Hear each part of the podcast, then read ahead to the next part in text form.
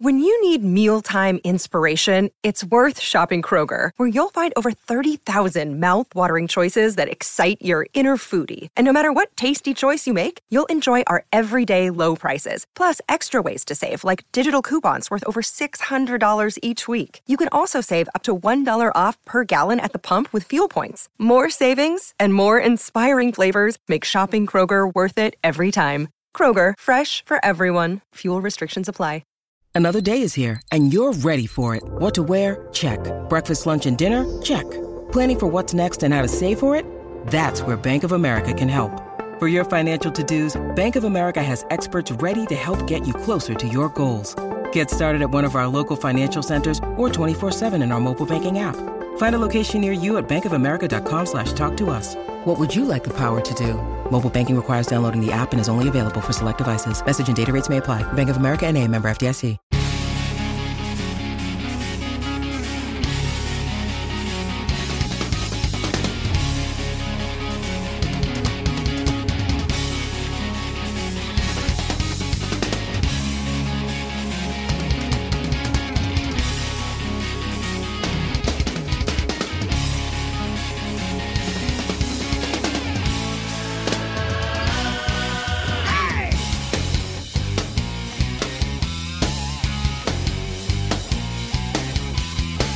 This is the Decibel Geek Podcast with Aaron Camaro and Chris Czynszak.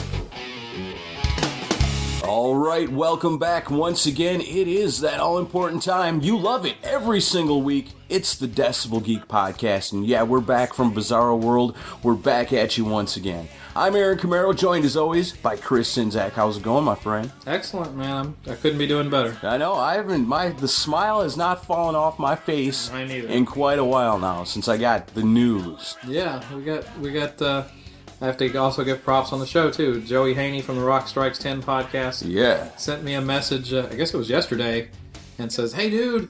You guys are number 78 on the iTunes Top 200 chart. You're, you're 15 spots away from Eddie Trunk. That's amazing. And I was so glad he sent me that because, you know, I was like, wanted to get the screenshot while I could, and I got the screenshot. And uh, yeah, it's the highest placement we've ever gotten on the on the charts. Yeah. First I time mean, we've ever been in the top 100. I remember back when we were we just ranked 100 something, you know. 179. Oh yeah, we're number one. 79. Yeah. Yeah, and I was so proud of us then, Yeah, you we know, and yeah. and really what it boils down to me to me is it makes me feel so good because I know so many people are behind us and so many people are digging what we're doing and we're proving that still in today's day and age, rock and roll music, hard rock and heavy metal is still very cool and very relevant. It's not dead at all. Not at all. Not around here. Not in our world. But yeah, it was uh, it was exciting, and you know, you guys that listen to the show and you know share the links every week and buy the T-shirts and leave the reviews. All Yeah. you guys are the best, man. You know, we we love doing the show in general, but man, we I I don't know that we ever thought we would have this kind of following because you guys are really dedicated to what we do. Right. We may be may be the rocket, but you guys are the fuel. Absolutely. We, yeah, it just it makes it that much more fun to do this show. So Heck yeah. So keep uh, supporting us. If you haven't left an iTunes review, leave another one. I even had a few people share the picture of the screenshot saying, "Let's get it higher." So hey, if you want to help us get higher, We're all more for than, that. More than appreciate. We're always up for getting a little higher. yeah, yeah, yeah. All right, Cheech. All right. Well, coming out of Bizarro World last week, we had a lot of great response to that. Yeah. And a lot of people that shared it. We've got a great show lined up for us today. Well, I gotta get Oh, to the we're gonna have so much fun. But yeah, quick. I was just gonna say, you know, speaking of all the people that support us and help us out, we got Geeks of the Week. Here we go.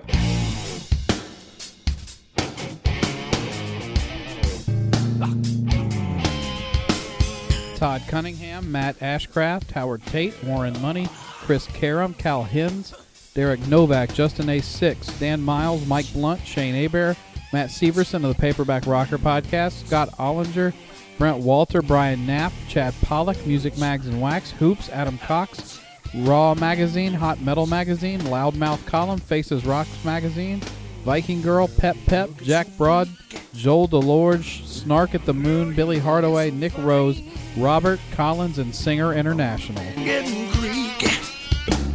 Ain't had none in such a long time. Fantastic. Love everybody that's been helping us out. I can't believe it. Number 78. We are awesome, but we couldn't do it without everybody listening and supporting us as you have we thank you. If you're brand new to the show, Welcome. You picked a hell of a week to tune in. Yeah, this is uh, some people that uh, if you didn't listen to the Roth era Van Halen discussion we did, go back and listen to that first.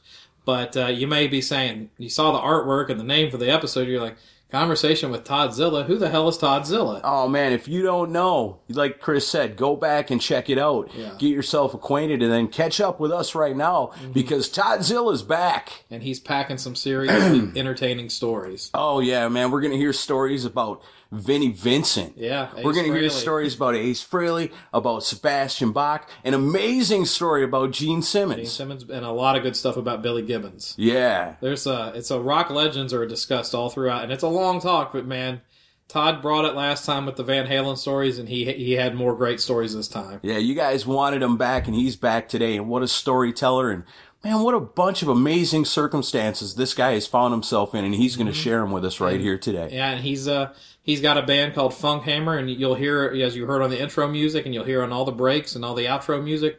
That's all Funk Hammer, and there's a link in the show notes to that stuff.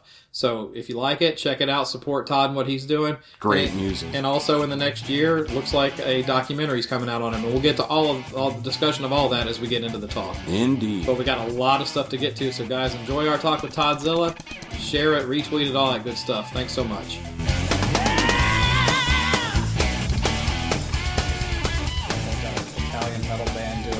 Doing "What a Feeling" by Irene Cara. Oof. and uh, well, so he has uh, Enough's Enough doing um, "Believe It or Not," the Greatest American Hero theme song. Really? Yeah, That's it's- it's really cool, That's yeah, it's really I cool. heard the other day. I heard one that I thought was absolutely god awful. What? was um, Soundgarden doing uh, "Thank You for Letting Me Be Myself"? The Sly Stone I've never Yeah. heard that one. It was. I I was like, They did. What, what album they do that on? I think they did it a long time ago, and somebody Just they're just now releasing it. Yeah. There's a good reason why they didn't release it, in my opinion. right. Yeah. I just I like those bad. guys. I, I really like them. I Yeah. love Chris Cornell's voice, but God, it was like, how could you pound every ounce of funk out of a Right. song? Yeah, was It was say. just.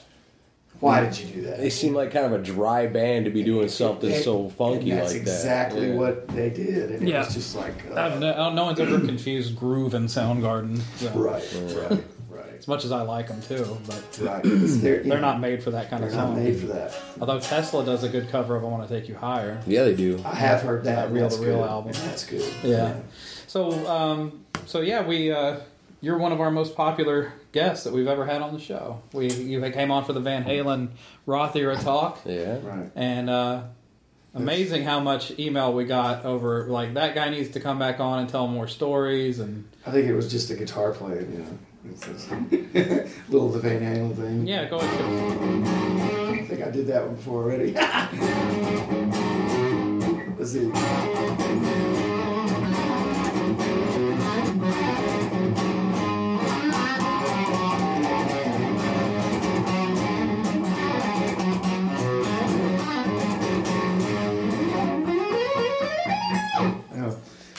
To, we need to hire Todd to sit in on every interview Yeah, we do. he'll just be the Yeah, just, Sound and just Yeah. play along with whatever song, whatever band we're talking to, or whatever artist. He just Somebody does something boneheaded. yeah yeah. No, the, uh, the, the the biggest rave reviews were for the uh, the story about David Lee Roth's assless chaps on stage. Oh yeah. And what you witnessed in the audience. Yeah.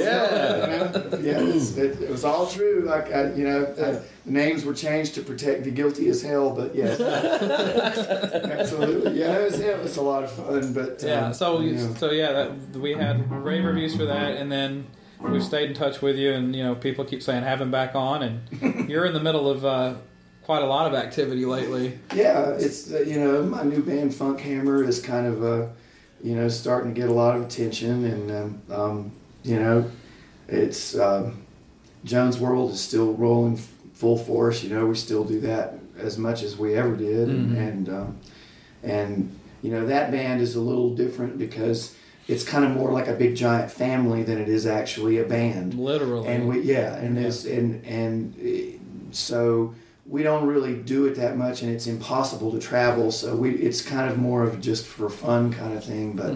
But it's a hell of a lot of fun when we do it. Yeah, The reason why my voice numerous sounds like like it does is because I we just did a Jones World show last night, and I Right. just my voice is torched. So Nice. you know, it's just the way it works. Right. Yeah, Yeah. I, I, we'll get Is through right? it. But um, but but you know, we're, we're still going full force with Jones World, and and then Funk Hammer is a completely different thing. It's a, just a trio, and gets I get to show off a lot more of my guitar skills and and and the songs that I kind of came up with when I was recovering from my heart surgery in 2012. Sat on the couch and just had to, you know, just couldn't do anything except for sit there with a guitar. So I just wrote a bunch of songs, wrote a Right. bunch of songs, and then afterwards, Right it's on. kind of like, well, some of these songs could fit Jones World, but some of them are different. So let's do something different. Mm-hmm. Right. And I got a got a really great band with. Uh, with a couple of guys, uh, Golden Hunt and Philip Kelly. Oh, Golden And- from uh, Return to Self. Yes, I didn't yeah. know he played the funk Yeah, hammer. he's the he's he's my funk hammer best. Do- player. Does he still have the dreads?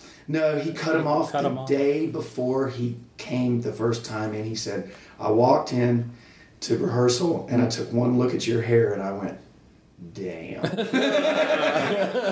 he had just cut him off. you know? Oh, But uh, He's a great but, player. But yeah, he's a great player, and, and uh, the addition of putting him in there, it just it, it, that was when the magic really all of a sudden happened because we all just kind of it was instant chemistry and Yeah. locked up. Awesome. And it was just you know it's turned out to be a really cool thing, and we're getting a lot of attention. And then And also, while we're on Funk Hammer, the music you're hearing, inter, intro, outro, all that, that's Funk Hammer stuff that you're hearing.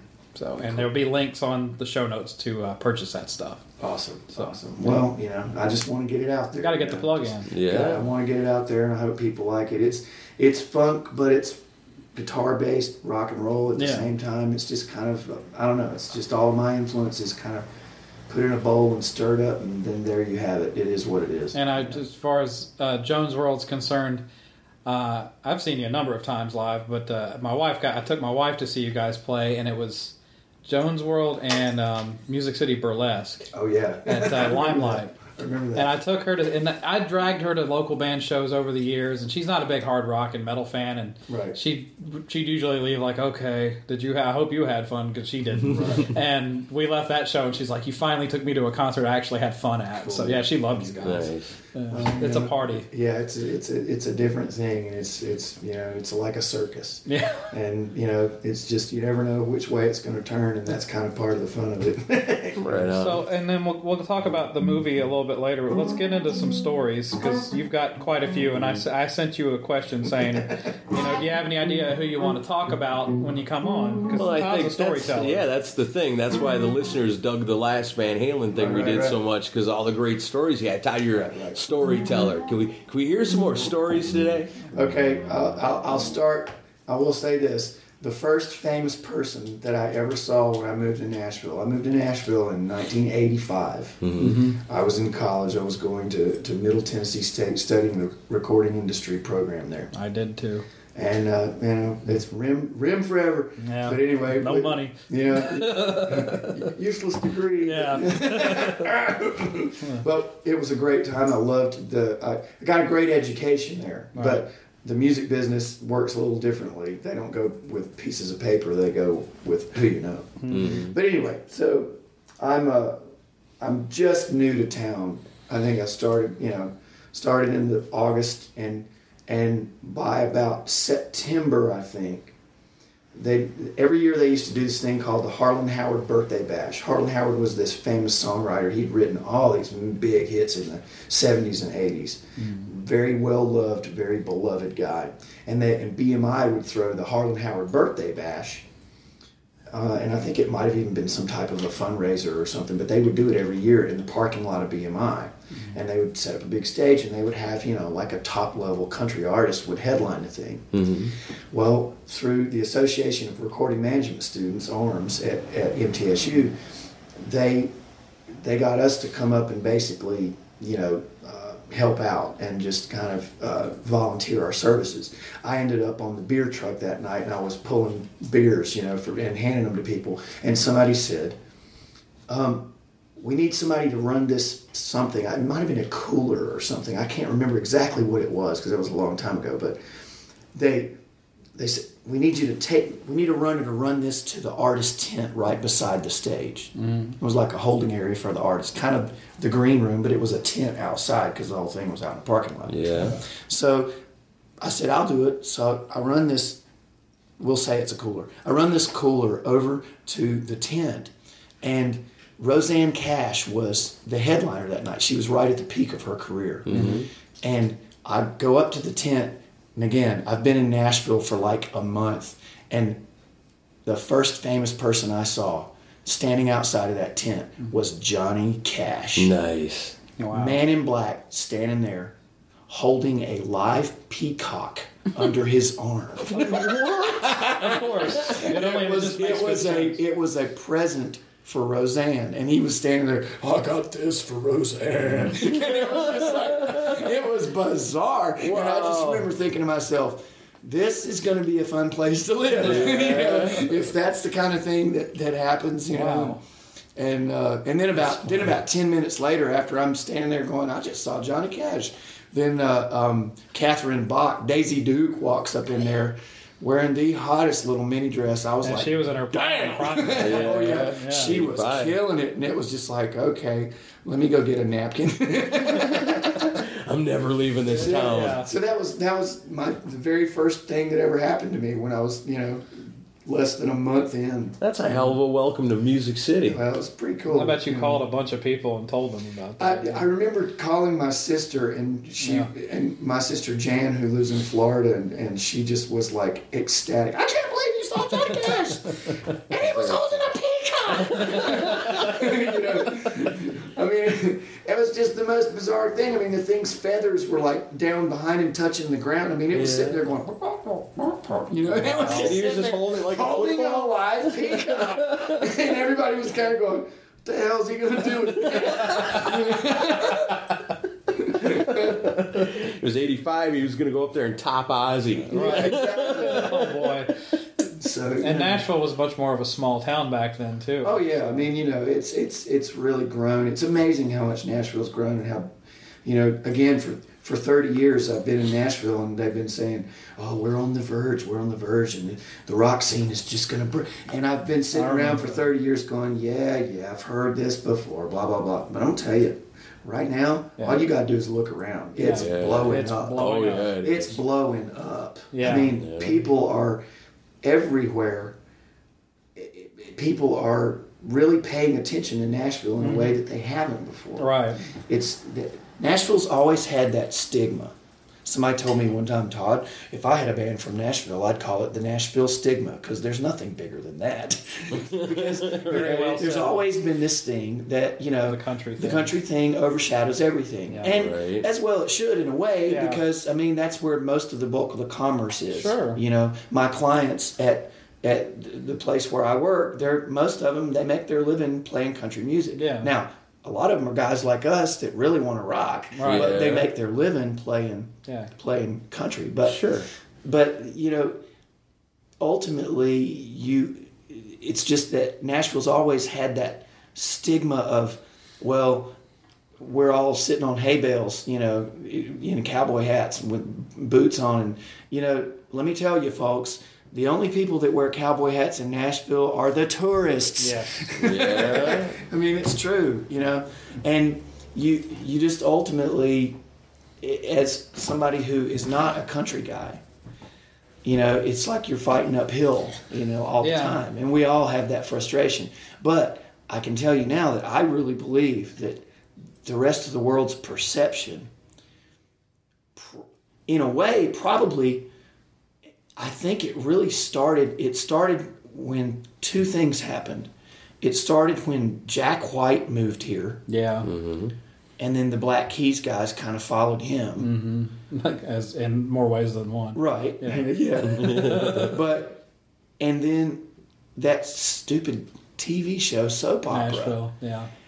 There's just all of a sudden it's kind of changed people's perspective of what Nashville is. Yeah. And they're not looking at us anymore like, yeah, y'all are just, you know, bumpkins. What do you, you mm. don't know anything. Now everybody's going, what do you got? Yeah. Right. You know, 'Cause I suppose that show gives time. people a different perspective on it. It's not just hillbillies, you know, trying to No, it- negotiate record deals. It- and it It stuff makes us that. look like the New York of the South. I mean, Yeah, more or less. Which, Yeah. in a lot of ways, we are, and Yeah. we've known that a lot for a of, long in a lot time. of ways, Yeah. LA of the Salt too. Yeah. Yeah, yeah. I mean, it's it's definitely one of the three music centers of of the nation, and and for a long, there's a reason why they've called it the Third Coast forever. Is Yeah. because you know there, it really there's a whole lot of business done here, and for years it's if it hasn't been country, they've kind of had to slide it under the table because the perception is something outside of that. Right. But now I think that's fading away. I mean, I, I've been here long enough that hopefully I, I know a little bit about what the hell I'm talking about. Yeah. And I'm seeing it actually kind of mm-hmm. change and go the other way. You know, it's Well, kind of like kind of like seeing a flag blowing in the breeze, and all of a sudden you see the wind change, and the flag starts to go the other way. Yeah. That's kind of what I'm starting to see. Uh, me Right too. on. And it's got a lot to do with a lot of different people moving to Nashville. Yeah, you know, yeah. I always thought it started with Michael Wagner. I thought everybody followed We like him to give here. him credit because he well he was one of the first from the rock like the LA rock scene to move out here, and um and we told him because we were like, was it a hard decision to or what you know what made you decide on Nashville? And he said, well, first you have to ask me if I enjoyed living in Los Angeles. Right, yeah. it wasn't so much what made him choose Nashville. It wasn't all the Yeah. things, the, the Yeah. major list of things Yeah. why to move from LA. First reason, it's not LA. Right, but uh, so um. So well, okay. We were listening to Zeppelin on the way over here, and you said you had a Robert Oh. Plant, Jimmy Page story. Okay, I got the yeah. Okay, when I was um, I was I work at Corner Music in Nashville, and and and it's we're kind of a pro level, real high level guitar shop, and um, music all, all well we do pro audio and all kinds of stuff. I mean it's full service kind of thing, but because we're in Nashville, we can get away with carrying certain things that not everybody can around the country, um, and uh, one day I got a phone call. Somebody said, Todd, line two, you know, pick up the phone. So I pick up the phone and, and uh, there's a guy, a British guy on the other end of the line. He says, Oh, do you, do you have any Jerry Jones baritones? And I said, uh, Yeah, we got two of them hanging on the wall. And he he's, Oh, that's great. We've been looking for one all over the country and we've been un- unable to locate one. Um, my name is Peter Bell and I am Robert Plant's assistant. I'm thinking, suddenly you have my attention. Yeah. And he says, um, we Robert has been looking for one of these for himself, and we haven't been able to find one. Uh, you know, we're touring. This is when they were doing the Page and Plant tour. Right. That- the that 90s, yeah. And and he he said, uh, we we've been all over the country and we haven't been able to locate one. Um, we're playing in Memphis on Thursday.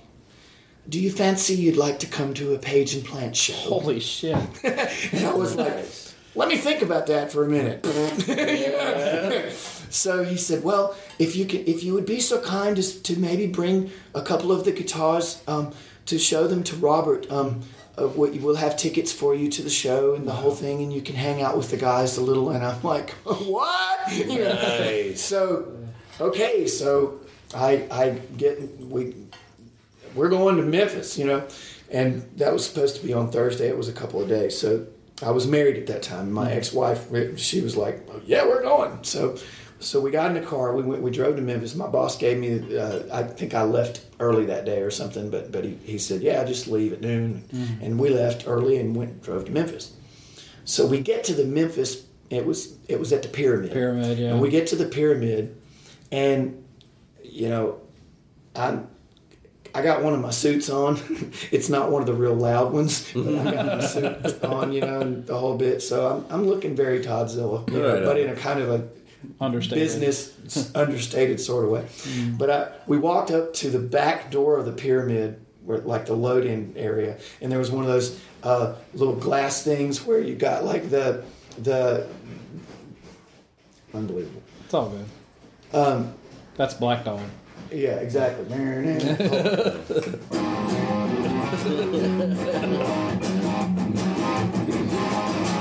anyway, sorry, that's a little mood music. But um, so this this uh, I go to this window, and it's like one of those little glass windows with the little like the movie theater thing with the little thing in the center, and there's this lady behind it that's like a rent a cop lady, security Yeah. lady and she's got one of those little radio things on her shoulder. And I walk up to the to the thing and I say what I still believe is one of the stupidest things that's ever come out of my mouth. I said, "Hi, I'm I'm Todd Austin. I'm here to see Robert Plant." It was like it came out so. And she just kind of looks at me, and she gets on this little thing, and she goes, "Todd Austin here to see Robert Plant," you know. And then then she wait for a minute, and and. uh she then somebody on the other end of the line says, she goes okay and she looks at me and says they'll be right out. So 10 15 seconds goes by this door opens metal door opens and this little bitty guy that was probably about i don't know he might have been five feet tall. I don't think he was but anyway he's this little old british guy gray haired and he comes out and he goes hello my name's binky. I'm jimmy's guitar tech. I'm here to take you back and I'm like, okay, so got the two guitars. We walk in, we go in this metal double doors. We're in the underbelly of the the pyramid. Yeah. So we walk through another set of double doors, following Binky, uh-huh. and we go through this door, and it's this long hallway, and it's where the dressing rooms, and you know, I mean, it, it's a basketball arena. Right. You know, it's Yeah. it's a, it's a hockey rink or whatever. Yeah. So it's like you know, concrete walls and doors, mm-hmm. and this long hallway at the end of the hallway, probably 30 yards from the door we're in, it's a long hallway, there's a group of people. And there's a guy, and he's wearing a teal blue sweatshirt, cut off jeans, Converse Chuck tennis shoes, long curly hair, and his back is to me. And somebody in front of him kind of look, says something and points in our direction. He turns around, and it's Robert Plant. And he looks at me, his eyes get huge, and he comes running down the hallway like he's known me my whole life. Oh, oh, I'm so glad you're here. You've just made my night. This is just amazing. And oh, it's this is just great. And I'm, he comes up and hugs me. Oh, All Right right. on. And I'm just, you know, now I don't get starstruck very easily because mostly because of my job. Right. Okay, I've I've dealt with a lot of these kind of people a lot, hmm. and I'm just I'm one of those people that I'm cool with famous people because they're they're people too. They put their pants on just like we do. Right. But that's Robert Plant. He's hugging you. and he just comes up and he's hugging me, and I'm like, oh. And then the, this uh, guy with long dark hair comes out, and that's Peter, and his assistant. And so he, he says, oh, okay, well, listen, we, we need to come in. And, and, and Robert's just so excited. He's just like chattering. He said, we need to go, go, let's go in the dressing room and we can, we can check out the guitars like right now. And this whole group of people is like standing there like, damn, he just left us. You know? It's just like, I, I'll see, see you in, in, a, in a moment. I've got to go in here and do this. So we go into his dressing room, me, my my then wife, mm-hmm. and Peter and Robert. Right. And first thing notice is that all the lights are down. It's like the fluorescent lights are shut off, and they have these standing floor lamps that I guess they probably bought at Walmart or something Right. just to throw them on the back of the truck to create ambience in Right. the room. Yeah. And they had this sofa couch that also looked like it might have been bought at Walmart or something and thrown on the truck. And they just they basically they they make him a little His place, room, his yeah. little because he's on the road all the time. Yeah. So they're trying to make it as homey as possible. Mm-hmm.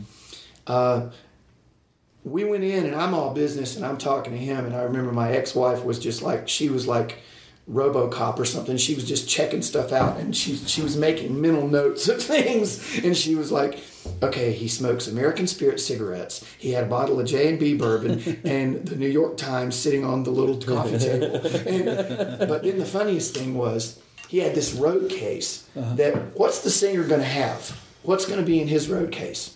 His clothes. He had like a wa- it was like a, a fold out thing Yeah, with there was like a closet, but it was made in a rolling road case and it had these drawers. Mm-hmm. And on the drawers were deadhead stickers. Robert Plant is a deadhead. Really? I didn't know that. He's a deadhead, and, and and I mean, like not just a couple deadhead Like stickers, a like a collection of them. you know. Wow.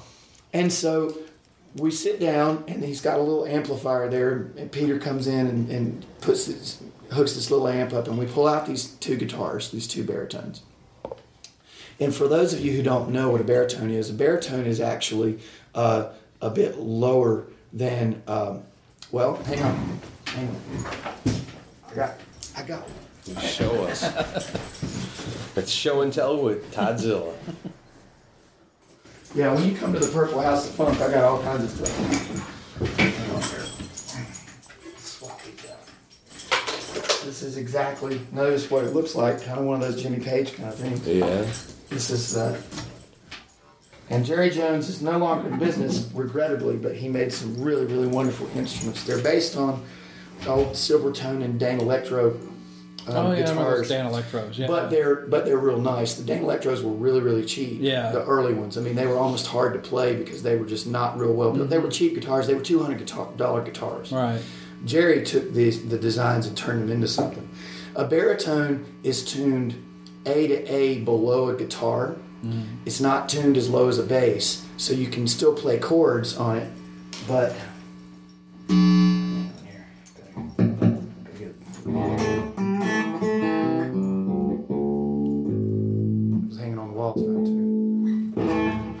Sing, it's real deep.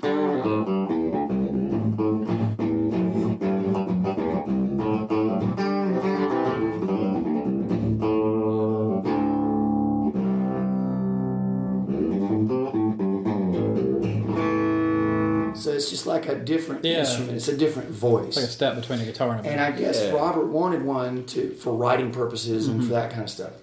And so he pulls out the, the guitar. We st- uh, we hook it up, and he he's sitting there fiddling with it and playing it, and we're just kind of hanging out.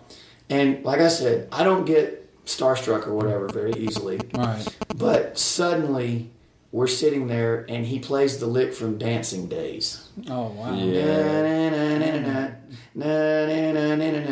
And I just about crapped my pants. right at that moment, every hair on my body just sort of stood up. Yeah. You know, it was like, oh my God, that's Robert Plant. But I had to kind of be cool, you know. It was like, man, I do. because the thing that I've, I got to tell you, and this is a common thread through all of my stories that I that I have, uh, all of the stuff that I have encountered with these people, is that the best thing you can do to somebody who's really famous is treat them like they're normal. Right. Sure. Because that's what they really want. They want Yeah. that. And I was just as cool as I could possibly be, given the fact that he played that lick, you know, and I just went, oh no. oh my God, this is the Led Zeppelin guy. I'd You know, almost and- be like, I shouldn't be here. well, and it was and it was just me Yeah. and my Yeah. wife and him and Peter and it was just like That's we're just in the we're, we're in the inner sanctum here. you know? Right. I mean, I'm sitting there and you know, you got incense and pretty candles cool. and shit going, and he's just hanging out in his dressing room, and we're playing a little bit of guitar, and I'm like, whoa, you know. So eventually, we talk about the guitar and everything, and, and, and he's just the nicest guy. But we're sitting there, and he's just playing on this thing, just messing around with it, and all of a sudden, I hear this big ruckus out in the hallway it's it's just like it's just all this this noise of people kind of almost shouting or something and the door bursts open and it's straight out of like spinal tap. These roadies grizzled old guys that have been with him you know grizzled old guys with bad teeth the total british thing mm. be- beards just look like a biker gang. Yeah. and they're just like rah, rah, rah, rah, rah, and then just boom the door opens and they're all standing out in the hallway and they're making all this noise and he just kind of looks up and he looks over at me like look at what I have to deal with. And and these guys just walk in and they walk into the to, to the room and this one guy he had on a like a black leather biker jacket Yeah. and kind of red scruffy beard and scruffy hair and bad like I said the, the typical British teeth you know? And he's like one of the Huns coming in you know? And he and he just stops and he looks down at Robert and he looks at the guitar that Robert's playing. And Robert looks up at him and looks at me and looks back at the guy and goes can I help you with something? And the guy goes, Oh, yeah, Bob, I got something for you. And he puts his hand in his pocket, and when he pulls it out, he shoots him a bird, and he says, "Arr!" He just flipped him off. I got something for you. Arr! And everybody busts out laughing. Robert busts out laughing. It's just like a big joke. And, and I'm standing there going, really? All that for this, And the guy just he just walks into his dressing room and is just hanging out for a second, and then Plant kind of gives him some shit about you know, and he was kind of being funny too. He's Yeah. like, you know, Yeah. can I help you? And the guy said, Oh yeah, Bob. Here you go. Got this for you. and everybody bust out laughing. And then they all just kind of left. And I guess I kind of had a funny look on my face. And he looked at me and he said, Well, tonight is the last night of the tour. And a lot of these guys have been with us for years, hmm. like since the beginning. And so whenever we finish a tour, we kind of all part ways. And he said, You know, at our age, you never know who you're going to see again. Right. Yeah. And he said, So we're a bit wistful. That's what he said. Nice. And uh, and so, you know, we just hung out a little bit more, and then then finally uh, we went out, back out in the hallway, and we're standing out in the hallway, and it's a group of people, and all these people are milling about, you know, and they're all coming up and wanting to talk to him and stuff, and and I, I'm kind of standing, you know, I, I think I was standing here and. My wife was standing next to me, and then Robert was standing next to her, and it was just a kind of a circle of people. And I'm just kind of, obviously, I'm kind of focused on him because I'm just, you know, it's like Robert Plant. Yeah. Mm-hmm. And so I'm just kind of looking at him, and, and all of a sudden, I just, you know, there's all these people, and all of a sudden, I look at the guy standing next to me, and I go, "Whoa, it's Jimmy Page," and he's just, He just poof he's, just, he's just standing there, and he just kind of looks at me and goes, "Hey," he just kind of nods his head like, "Hey," you know, and I go. Hey, and so we're standing there, and these people keep coming up, and they're like, you know, oh look, it's it's the mayor, you know, uh, and and they all keep coming up. Oh Jimmy, hey, and he and he and he's like, oh yeah, okay, and he's shaking their hands, and then then he then as soon as they'd walk away, he'd kind of look at me and sort of roll his eyes, and then somebody else would come up. Oh, it's the mayor. He's got the key to the city, and Jimmy would go, oh, another one of these. Oh, you know, and then they'd walk away, and he'd look at me and go, hmm, and he'd roll his eyes again, you know, and then then some girl was standing there, and it was like Miss Memphis or something. She had one of those sashes on, her, right. and crown and shit, you know, and he's just like. Rolling his eyes like, oh my God, give me a break, you know. and suppose they get it and then- and then finally, they, th somebody walked off and he looked at me and he just goes, You know, I'd just as soon as all these wankers just fuck off and I stand here and talk to you because you seem pretty cool. That's awesome. Gosh. All right, man, cool. That's the. I'll take. Yeah. I'm with you. Yeah. From you, I'll take it. I'll, I'll be as cool as you want me to be, Mr. Page, sir. That's So- awesome, man. So we're standing there, and, and again, you know, this is all kind of happening really fast. Yeah. But, but you know, obviously, every detail is burned into my brain. course. At some point, we're all still standing there, and and he leaves. Page leaves, disappears for a few minutes, and he comes back, and he's like dressed to go on stage. He's wearing like black jeans and. And like a kind of one of those long rayon shirts with a kind of print on it or whatever, but but you know, dressed to go on stage. Yeah. And we're still standing there, and Plant, you know, he's just still standing there in his sweatshirt and his cutoffs. And and Jimmy looks over at him and goes, um, hey, hey, Bob, and he taps his Yeah. taps his wrist like it, like his watch. You know? Yeah. And now this is where it gets really good.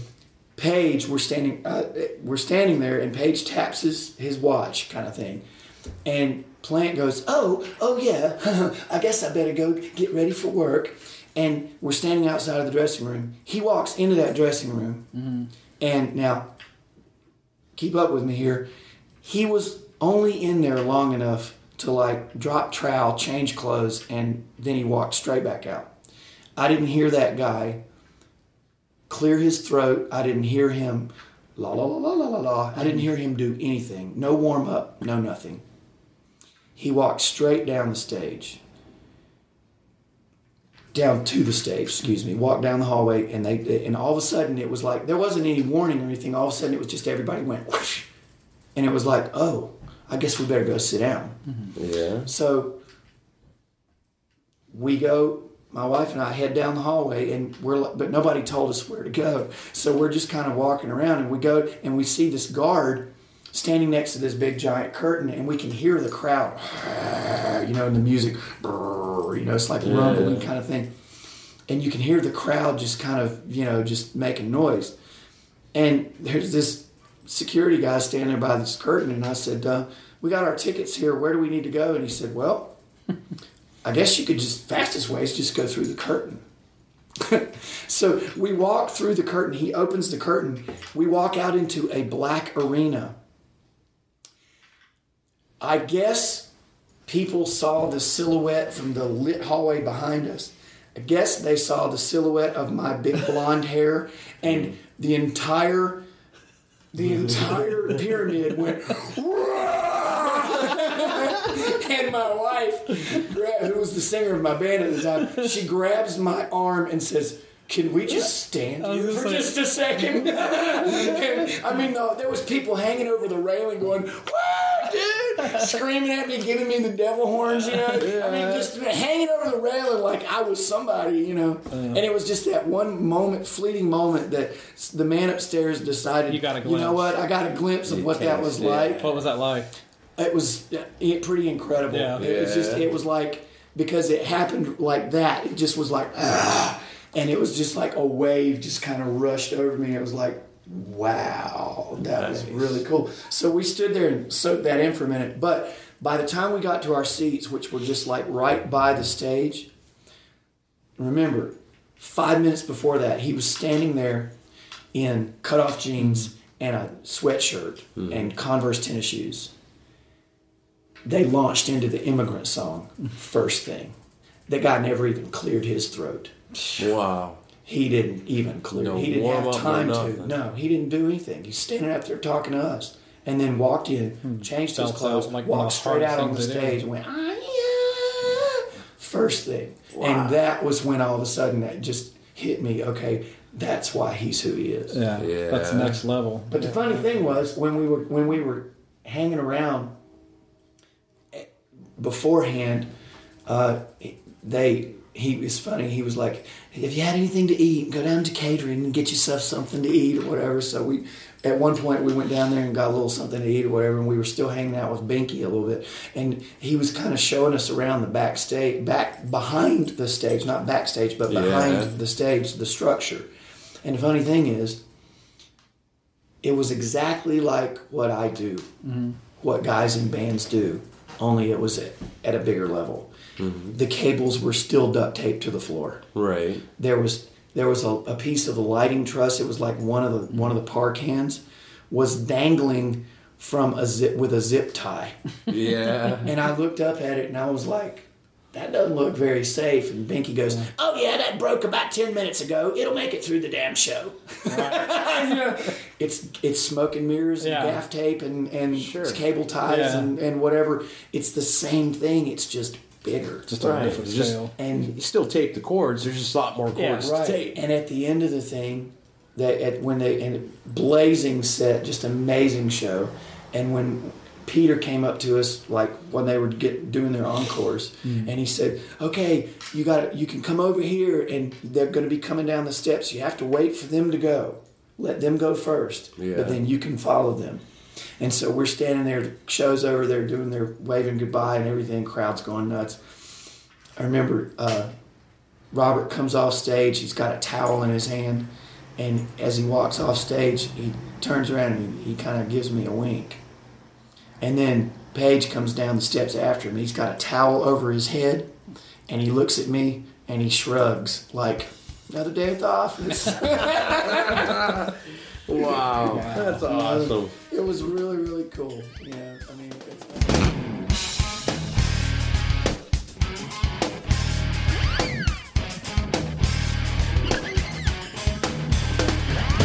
Don't you be telling me your mama done raised you right. Take your support of the show to the next level. Head over to decibelgeek.com and click on the Amazon link the next time you go shopping. A percentage of your purchase goes back into supporting the show. Not shopping? Click on the donate button and tip your DJs.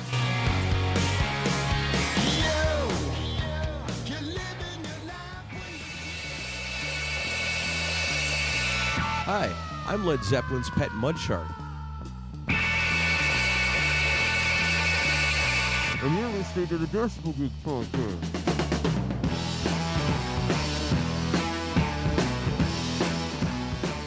this past uh, summer when Bonnaroo was going on, John Paul Jones walked in the store one day. Nice. So I met I met three out of the That's- four. yeah. I can't meet the other one, not for a while. Not anyway. without- not without dying. Uh, or Yeah. Ouija board. Yeah, or Ouija board maybe. Yeah, I should try that. But um, but you know, um, There's an but he walked in. Yeah, let's do that. Let's Sit around a Ouija board with the Zoom and like try to summon Jimmy up dead rock says, stars. "Hey, baby." Hey, Jimmy. this week we interviewed Jimi Hendrix. a little mood. But you know, ultimately, uh, the thing was, as soon as he walked in the store, it was the same thing. He was he was as down to earth as they were too. Yeah. It was that same kind of vibe. Right on. And one of, one of my favorite um, people that I've had uh, interaction with is Billy Gibbons.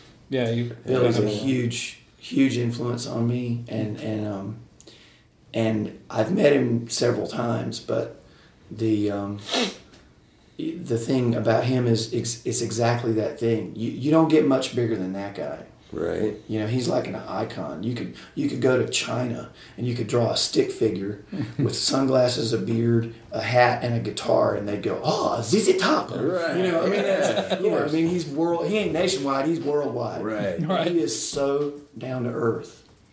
I had a. Um, he came in. It was another one of those things that's just a bolt out of the blue. Where one day one of the guys at, at work says, "Oh man, it was my day off, uh, or I, I had had my day off, and the next day I came in uh, to work, and they said, "Oh man, you missed Billy. He was in here yesterday." Oh well, man, shucks. I'm sorry I missed him. You know, and I'd met him before that, but but I was you know, and then uh like a day later, I came back from lunch, and one of the guys said, "Hey man, Billy called, and he was looking for you." I said, looking for me? And he goes, yeah, he's, he, he's asking for you. He's got a guitar that he needs some work done on. And somebody told him to call you. Well, I have a really good friend that is a, uh, a drummer named Greg Morrow, that he's like a real top Nashville session ace kind of guy. And Greg is really good. For, he's from Texas and he's really good friends with Billy. So I'm pretty sure it was Greg. Greg, Yeah. Greg set the whole thing up because Yeah. Greg was like, "You need to go see Todd because Todd's a big fan." Yeah. His- that would be really cool. I think. Right. So, so I, um, anyway, they said, yeah, he's going to call you back. So I said, okay. So he, sure enough, a little bit later, he calls back. He says, Todd Gibbons. I'm like, well, hello, Billy. How are you? He says, yeah, listen, I got this, I got this guitar here that I got off of Gibson. It's a, it's a uh, Korina, all Korina wood Les Paul. He said, it's great guitar, plays great, but it's got black pickup rings and a black pick guard and black knobs. She she feels good, but she's ugly as hell. he said, "Do you have some? You got some cream pickup rings and some like gold knobs, like a real Les Paul?" And I said, "Yeah, I, I have. I do." He said, "Well, listen, I'm gonna stop by on Saturday. I can't make it today, but I'm gonna come by on Saturday." I said, "Okay, cool." so Saturday comes.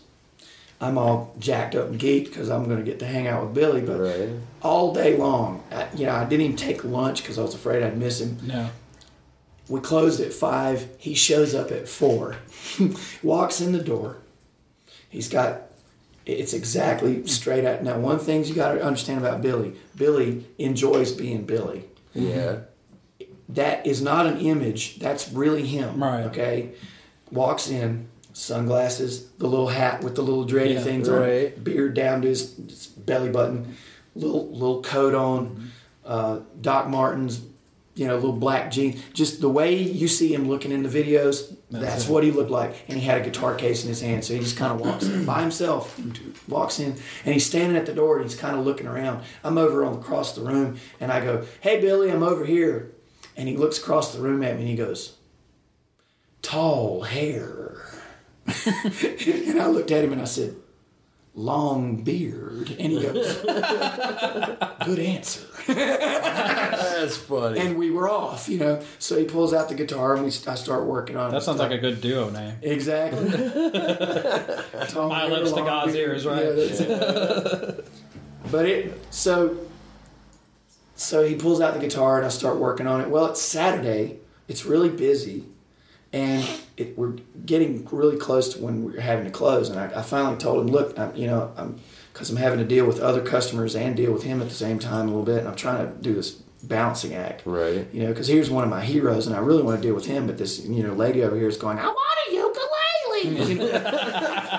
and I'm just like, lady, just shut up. You know. But so anyway, so I finally go over to him and I go, Billy, I, I don't know if I'm gonna get this done by the time they we close at five, and they're just gonna kick me out of here. And he goes, Well, I'll tell you what. Can you take it home with you and finish it up? And if you do that, I'll buy you dinner. And I was like, You're on. Yeah. So he so he he, he says, Okay, let me give you my let me give you my card here. he gives me his um, I'm pulling out my wallet, ladies and gentlemen. And because I keep this thing with me, I want to show this to the guys here. Okay. If I, Can I take a picture of this? Oh yeah, Okay. can- yeah, yeah. Yeah, I want to get But what, you're going to have to blur out the number. Okay, I will. Obviously, you, you want you want to do that, but uh, but yeah, this is this is uh, if I can get it out of here. Yeah, here we go. I'm gonna take a couple of pictures. Here we go. This is Billy's Billy's card. It says Gibbons, friend, of, Eric Clapton. It doesn't say the guy who sang Legs. You know, it says friend of Eric Clapton. That's his claim to fame. So he gives me this card and he says, "Here's my cell number on there. When you get it done, just give me a call. I'll be at the hotel." He was staying at like Embassy Suites over there on Demonbreun or something. I think that's where he likes to stay when he's in town. That's actually where we interviewed uh, Bruce Kulick. That's right. So he, uh, so anyway, he, um, I, bring the guitar home, and, and he and he tells me the string gauges that he wants. Now, for you guitar players, mm-hmm. y'all are going to know what this is. For everybody else, it may not make make a difference to you. But the string gauge for this guitar, I said, "What what strings do you want me to put it on there? Put on there?" And he says, 8, 10, 12, 20, 30, 40. I had the hardest time finding a wound 20 Yeah. to be the D string. Those are like that's like spaghetti noodles. Yeah, that's the lightest, lightest I've ever get. I used to play nines, and I thought that was the lightest. Eights, I didn't know you could even get eight. 8, 10, 12, 20, 30, 40. Wow. And he tunes it down to like a whole full step. Mm. So when I set that guitar up, those strings were like noodles. I mean, it was like rubber bands. You know, I couldn't even hardly play it. But I but I set it up and I tweaked it. Now the funny thing was, when when I did that, I brought it home and it was at this very table that I set that guitar up. Uh-huh. I brought the guitar home, set it up, pulled the strings, put the strings on it, and for the first five minutes, I was like, "How can you even play this thing? I mean, it's just not even, it's not even doable, you know."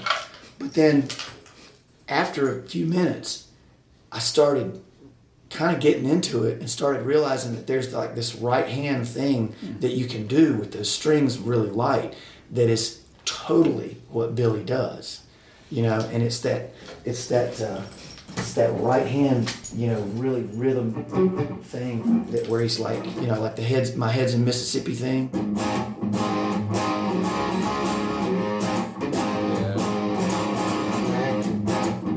It's real simple, obviously. Mm-hmm. But the whole thing is that there's like this thing where the strings make you have to hold back. He must have the lightest touch in the world, you know. And and and so for him to be able to do all those, you know.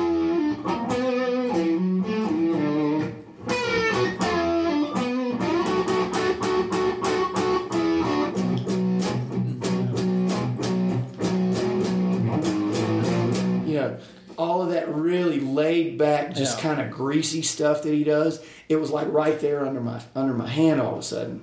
Now I would never play with strings like that. I couldn't. I'm I'm too bombastic. There's no way I could play like that. But but for Billy, he's so laid back. You know. Yeah. And so I, I finished the guitar, and uh, I put on one, put on my favorite purple suit because I wasn't going to go to dinner with the Reverend and not look the part. Right?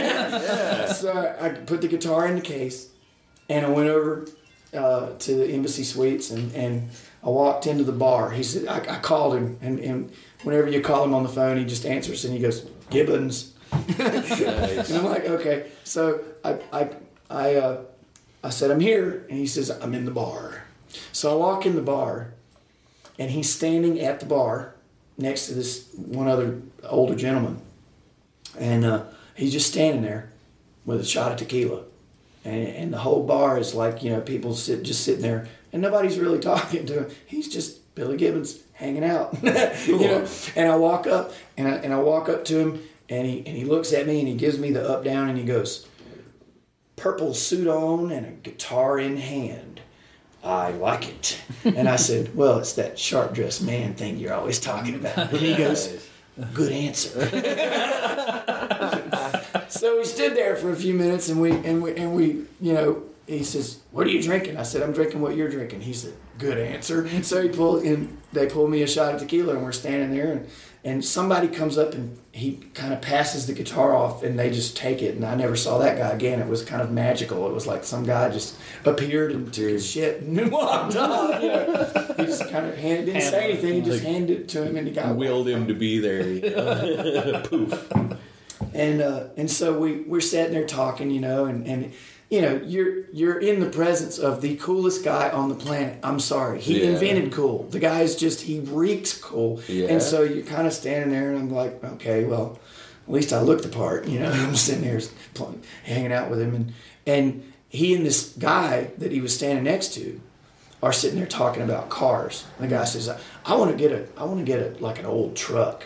And Billy goes, "Oh man, yeah, let me show you this." And he pulls out like his his he had a digital camera, hmm. okay, and this was a few years ago before everybody was starting to get in cameras on their phones. But he had a he must have had the most deluxo digital camera in the world because it must have had eight thousand pictures on it. Because he was scrolling through stuff like fast, like but look at this, look at this. And he does this thing where he takes pictures in succession. Like there was some little dog at this gas station in the desert.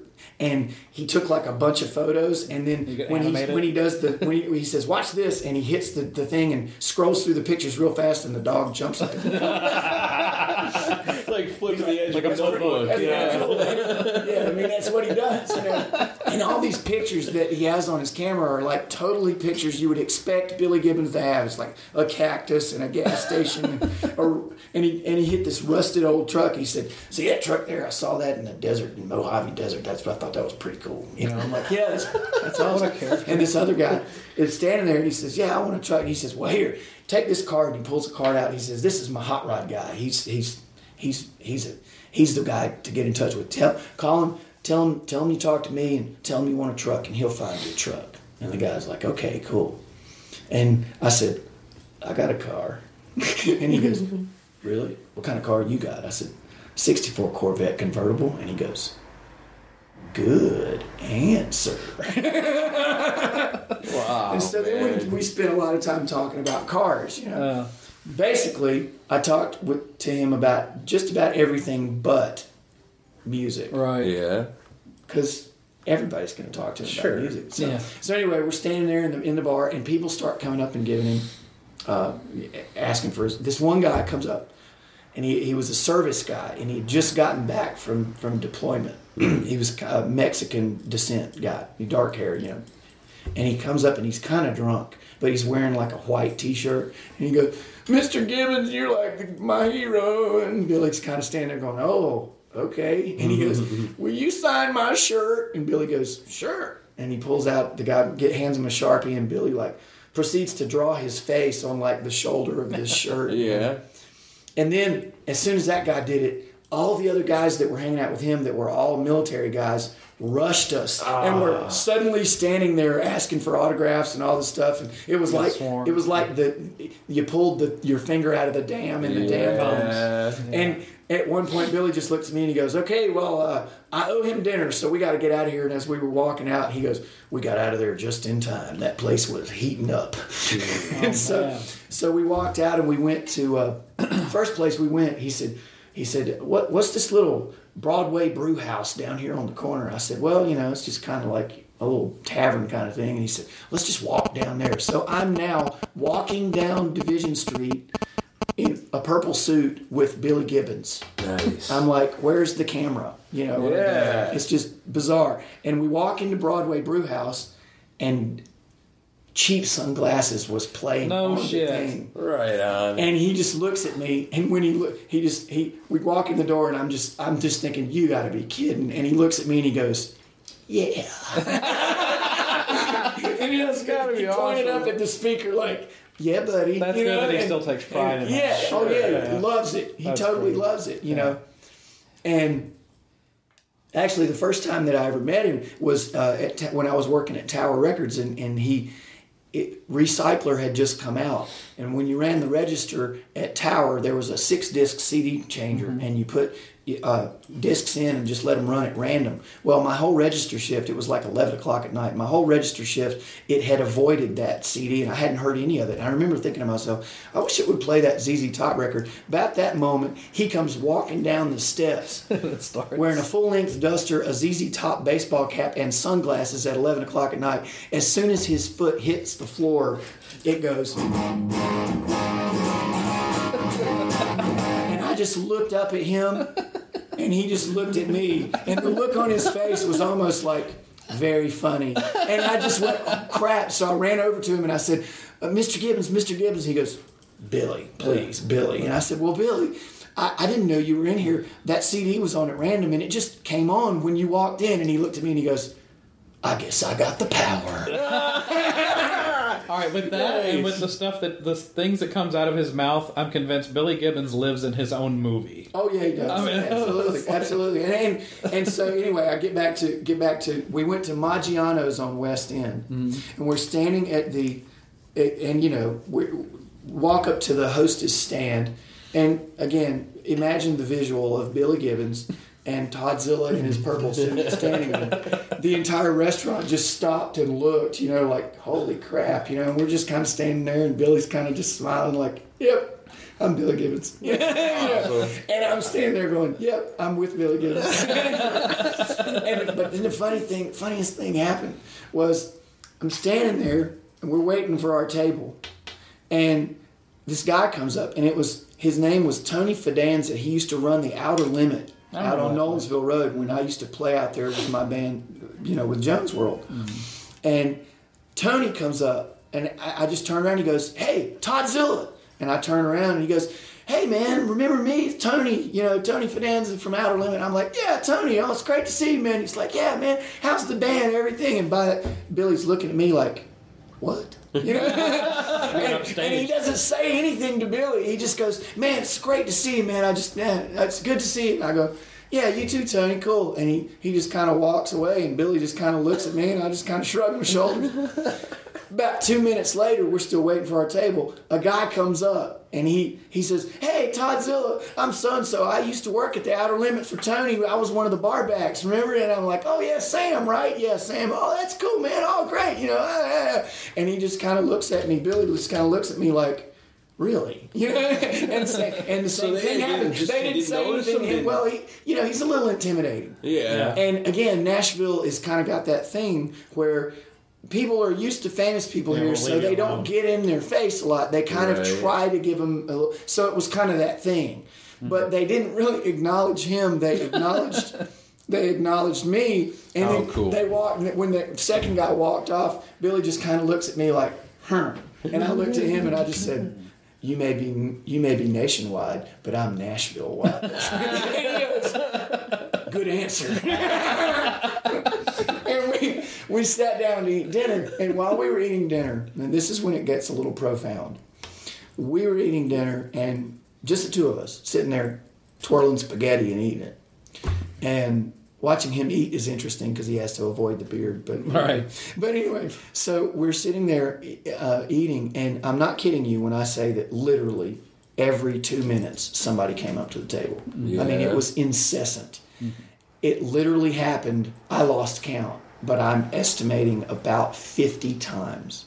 Everybody in that restaurant was taking turns getting up, walking over to our table. And the coolest part was every single person that came over, he would put down his fork, he would stop, he would engage them, he would talk to them, he would actually ask them questions. What's your name? Where are you from? What Yeah. do you do? I mean, he actually had little mini conversations for him. He wouldn't just go, "Yeah, Billy, sign it, Billy," and then hand it to him. He was actually every autograph that he gave was a little different. Like one of them, he would draw like a cactus, and one would draw like a wolf baying at the moon. One guy gave him a hundred dollar bill, and he he drew a beard on Ben Franklin, and he showed it to me, and I said. I knew you were going to do that, and he looked at me and he drew the little hat on him. kind of, kind of smiled at me. but he, but he gave the guy the hundred dollar bill, you know. And about that time, I just it was really, I was just thinking, you know, this guy is where I would have loved to have been. Yeah. This is what I aspired to do. I didn't make it there, but this is what I wanted to do. And now I'm getting a taste of what this is like. To mm-hmm. be honest with you, I'm not so sure I really did want that, you know. Yeah. So I'm just kind of sitting there and I'm just thinking, what would this do to a person really? And I said, Billy, can I ask you a question? He says, anything. I said, does that ever get old? And he stopped. He had a fork full of spaghetti at that moment. And he looked at me and he stopped and he put that fork down and he dabbed his mouth with his napkin and he sat there and he stared at me for a minute with a look on his face like nobody had ever asked him that question before. And he just kind of looked at me like, you know? And he really thought about it and he goes, no, because it's what I signed up for. Awesome. He said, I got into this for that reason. He said, I'm lucky. He said, let me tell you something. I'm no different from you. I'm just an old guitar player that got lucky. Now, to have Billy Gibbons tell you that, mm-hmm. again, that guy is an icon. He's written, and right then, all those songs just started coming in my head. I just started thinking, oh my, you know, all the songs that are weird, cheap sunglasses, Tush, La Grange, uh, you know, uh, Legs, Sharp Dressed Man, just keep on going, you know, all of them, Nationwide, you know, Francine, Heard all the of X. these, you know, Heard on the X, Jesus just left Chicago, you know, all of that stuff, and you just sit there and you go, yeah, you got lucky, but damn, you were good at it. You know, but, Yeah. but but but it, it was just the the humble side of it. And he said, I he said I just got back from a tour of uh, a, a VA hospital in Washington where they bring the guys back that are like really messed up. He said, I'm not talking the shot in the shoulder guys. I'm talking guys that are, lo- you know, like Amputees. yeah, Yeah. yeah. And he said, I sat next to a 22 year old sergeant who was laying in the hospital bed with no arms or legs. And he was laying there next to his wife and new baby. Hmm. And he said, I thought to myself, I'm the luckiest some bitch on the planet. And I'm not really worried about somebody interrupting me eating my spaghetti. Hmm. And then he leaned back and he said, he, he changed his voice to that Billy Gibbons voice. Right. And he goes, and besides, guys like you and me, we wear ours like neon signs. Yours is going up and mine's going down.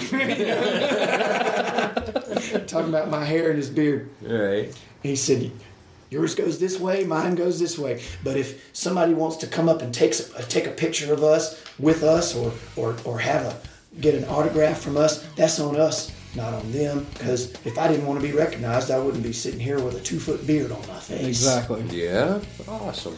And so I wrote a song called Neon Sign. Talking. I just keep on walking.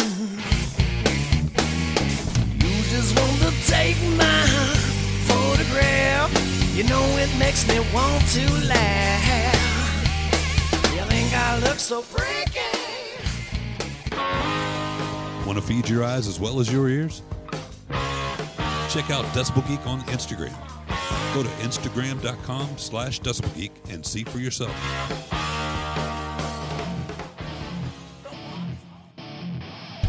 The Decibel Geek Podcast. Lock it in and rip the knob off. What? iPods don't have knobs? Well, lock it in. Um, well, we're huge Kiss fans, so tell me your Ace Frehley story. Um, the Ace Frehley thing was kind of fast. Um, it was uh, one day at work. Somebody said one of the guys came up and he said, "Hey, uh, you need to take. We need to take this special MIDI cable. It was for a guitar synthesizer, setup. you need to take this MIDI cable to uh, Gibson. Ace Frehley's over there. Mm. And I was like, I'm gone. So I jumped in the car and I drove over there and got to Gibson and walked in and the lady at the front desk said, Oh, you just missed him. They just pulled out. And I'm oh. like, crap. And she said, But they're going down to Slingerland, which was just hmm. down the street. Hmm. And so we jumped back in the car and rolled down to Slingerland, and there in the parking lot was a limousine, and he was just getting out of his limo. What year are we talking about? Oh man, Just a ballpark. Late '90s. Like- you know, I hadn't been working at Corner long, so it was '97, '98. So it's when like the. Kiss reunion was going on. Uh, it was. It was actually. Yeah, it was during the Kiss reunion. Okay. It was during the Kiss reunion. So maybe it was more like 96, 97 97 was when they came here. Yeah, and I think it was. Yeah, it was because we had seen them at the Louisville show Okay. the, uh, in '96, Right. and then they came here in April of '97. Right. It was in between times because I remember saying to him, "Yeah, we saw Oh, the okay. show in Louisville and it was awesome," and he was like, "Thank you very much." but Kiss fan but are going to say, "What?" he gets out. He gets out, and uh, he gets out of this thing, and I and I, I go running up to him with this cable, and he goes. Uh, I said, "Hey, Ace, I'm, I'm here from Corner Music. I got the cable." And he goes, "Oh, well, that's great." he says, "So, he says, so you, you got the right cable?" And I said, "Yeah, it's the right cable." And he goes, "You sure about that?" And I said, "Yeah." He says, "I have the GI 10. Is this gonna work for the GI 10?" Like he was really grilling me, and I said, "Yeah, Yeah. dude, it's gonna work." And he goes, "All right." Well, how much is it? and I said, "Well, it's sixty four ninety five. Mm-hmm. And he goes, all right. So he pulls out his wallet. He pulls out 65 bucks and he hands it to me. And I said, I reached into my pocket and I said, Here, I'll get you a nickel for change. And he goes, Don't worry about it. and he gets, uh, gets in the limo and they drive off, you know, but I gave him the cable. Yeah. Now, I have a really great story about Ace that wasn't my story. Okay. A friend of mine that works at Rock Block Guitars. Mm-hmm. I'm not. Maybe I shouldn't say his name, but I, sh- I shouldn't just to protect the guilty as hell. But anyway, one day, and this was in the '80s. Yeah. One day, he's working. He was he was a guitar repairman at, at Rock Block, and the uh, and the phone rings, and and everybody else was at lunch, and he had to you know kind of cover the phone, so he was standing there covering the phone, and a guy on the other end of the line goes, he says, "Hello, Rock Block Guitars," and the guy goes. Uh, yeah. Um, you got any Jackson guitars down there? And he says, Yeah, we, we got some. Yeah, yeah, we got some hanging on the wall. He says, How many you got? And he goes, Well, we got like six or seven of them. Yeah, well, what colors you got? And he goes, Well, I, I you know, um, I don't know, red, black, you know, blue, whatever, you know. Any of them got Floyd roses on them? He says, Yeah, I'm looking for a Floyd rose. He says, Yeah, we got a Floyd rose.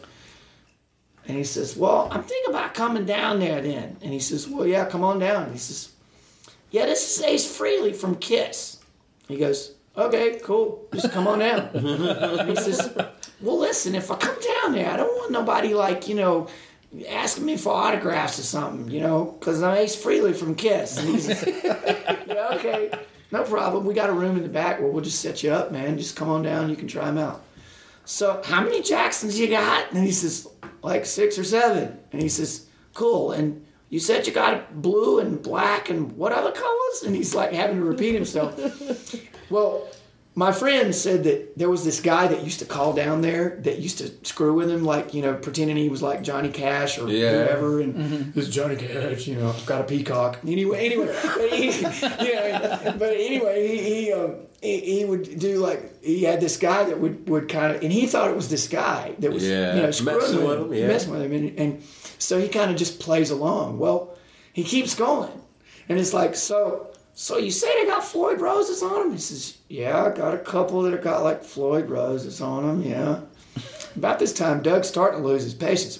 Well, okay, so if I come down there, you know, I don't want nobody bothering me. Cause I'm, you know, I'm Ace Frehley from Kiss. And he's like, yeah, dude, I get no problem. I got it. It's it's cool. Everything's good. It's cool. We'll just put you in the back. You know, you, you got a room or something? You can put me back in. Yeah, yeah. Cause you know, I don't want nobody getting in my face. I know, paranoid I know. much? Cause you're Ace Frehley from Kiss. Yeah, you know, I'm Ace Frehley from Kiss. And he goes, yeah, yeah, man, it's all right. It's cool. It's cool. He says, so, so how long you been at Jackson Dealey? He says, I don't know. We've been, you know, we have, we've been carrying them for a while. You, you sell a lot of them? Yeah, yeah, we do. Are they set up good? Yes, they're set up good. So you say you got a red one? Yes, we got a red one. well, well, listen, you know, if I come down there, I oh, don't want nobody taking any pictures of me or anything, you know, because I'm Ace Frehley from Kiss. And about that time, Doug goes, What, you mean I can't get a picture of you holding my dick? What? And he goes, What did you say? You motherfucker, I'm gonna come down there, I'm gonna whip your fucking ass. What are you fucking crazy? I mean, I know. He just loses his mind, and Doug just goes, Yeah, well, whatever, man. You just come on down here, blah, blah, blah. And he, and he, and, because he thought it was the guy that was messing with him. Right. And he goes, Really you, you, you, you, I'm gonna come down there, kick your ass. What's your name? And he gives him a fake name. He uh-huh. says, Well, this is Ron. And he goes, I'm gonna come down there and kick your ass. And he says, Okay, come on. And he slams the phone down. About that time, Jerry O'Donnell, the guy that used to own Rock Block, Yeah. comes walking in from lunch. and the phone rings. And it's Ace Frehley. And Some guy named Ron just told me to kiss his dick or something. And, and, and Jerry's like, uh, uh, uh, we don't have no guy down here named Ron. And he hangs up on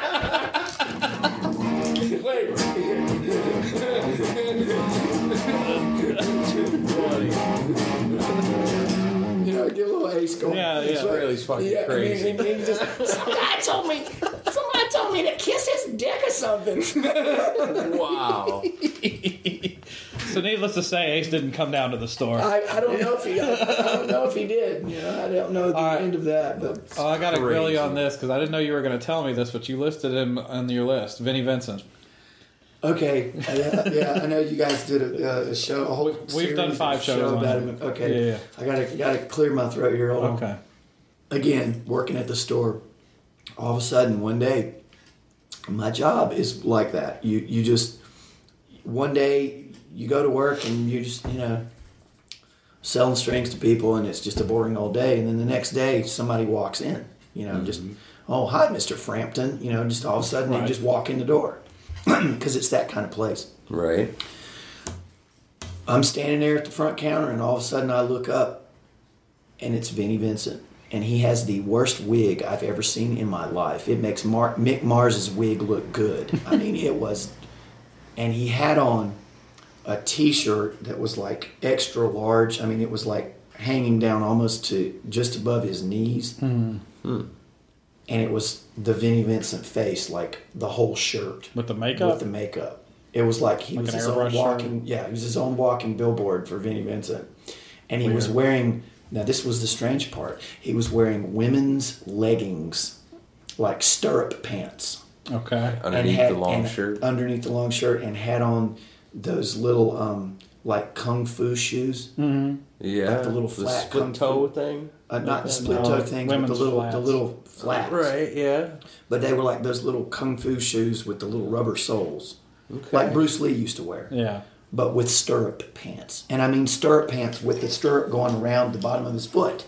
Okay. And, Weird. and and it was and then when he shook my hand, I, I said, Hey Vinnie, how are you doing? And he, he goes he goes, I'm fine, thanks. And he when he shook my hand it was like holding a dead fish. Uh, this is It was oh yeah. she was a really nice guy. Yeah, I mean, I mean, it's you know, and, and and and the thing is, he was he came in and he was looking for like a guitar processor or something, something mm-hmm. small, Yeah. like one of those Digitech things or Zoom thing or.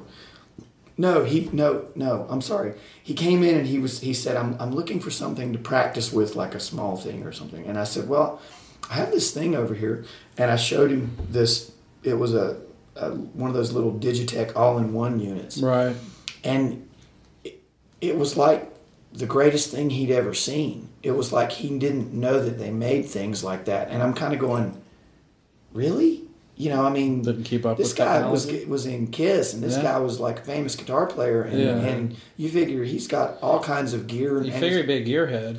of some sort. When you get to that level, you just automatically assume that you know that they really know what is going on. Mm. Actually, I've come in my job to know that that's not always the case. And the other thing that was really weird about it, and you know, I'd heard him play and I'd seen him do his thing, and the guy was like a shred demon, you know. Oh yeah, yeah. And when he sat down with the guitar in the store, it was just, it was like he could barely play. And I was just, it was just really weird. It was, that one was just, you know, from a moment of like, What kind of stuff was he playing? he just, I, I don't know how to explain it. He just wasn't really doing much of anything. Was he trying to do the noodling stuff that he A, used to? a little bit, Yeah. you know, but it, but it was just like he was like really, it was just a very, very strange encounter. The entire thing was really strange. Did it seem like he had lost his chops? Because there's it sound. It, I'll, I'll put it to you this way: on what I see in the store on a daily Yeah. basis, it was almost like a guy that never had any chops. That was the weird part. Well, because there is a theory among fans of you know because he's disappeared for years mm-hmm. and like hasn't put a song out in twenty Right, years. right, right. Right. There's some people that think that something happened along the way to where he can't play anymore. I don't know. I don't. I, cou- I couldn't tell you. All I could tell you was that the whole thing was really, really. So he just weird. put off the strange he, walked, he walked out to his car Mm-hmm. after I helped him out, and I, I think he bought the thing. I can't remember, but anyway, the next day he came back to the store and he had about twenty signed eight by tens, and he walked in and just said, "I just thought you guys would like to have these," and and it was just like.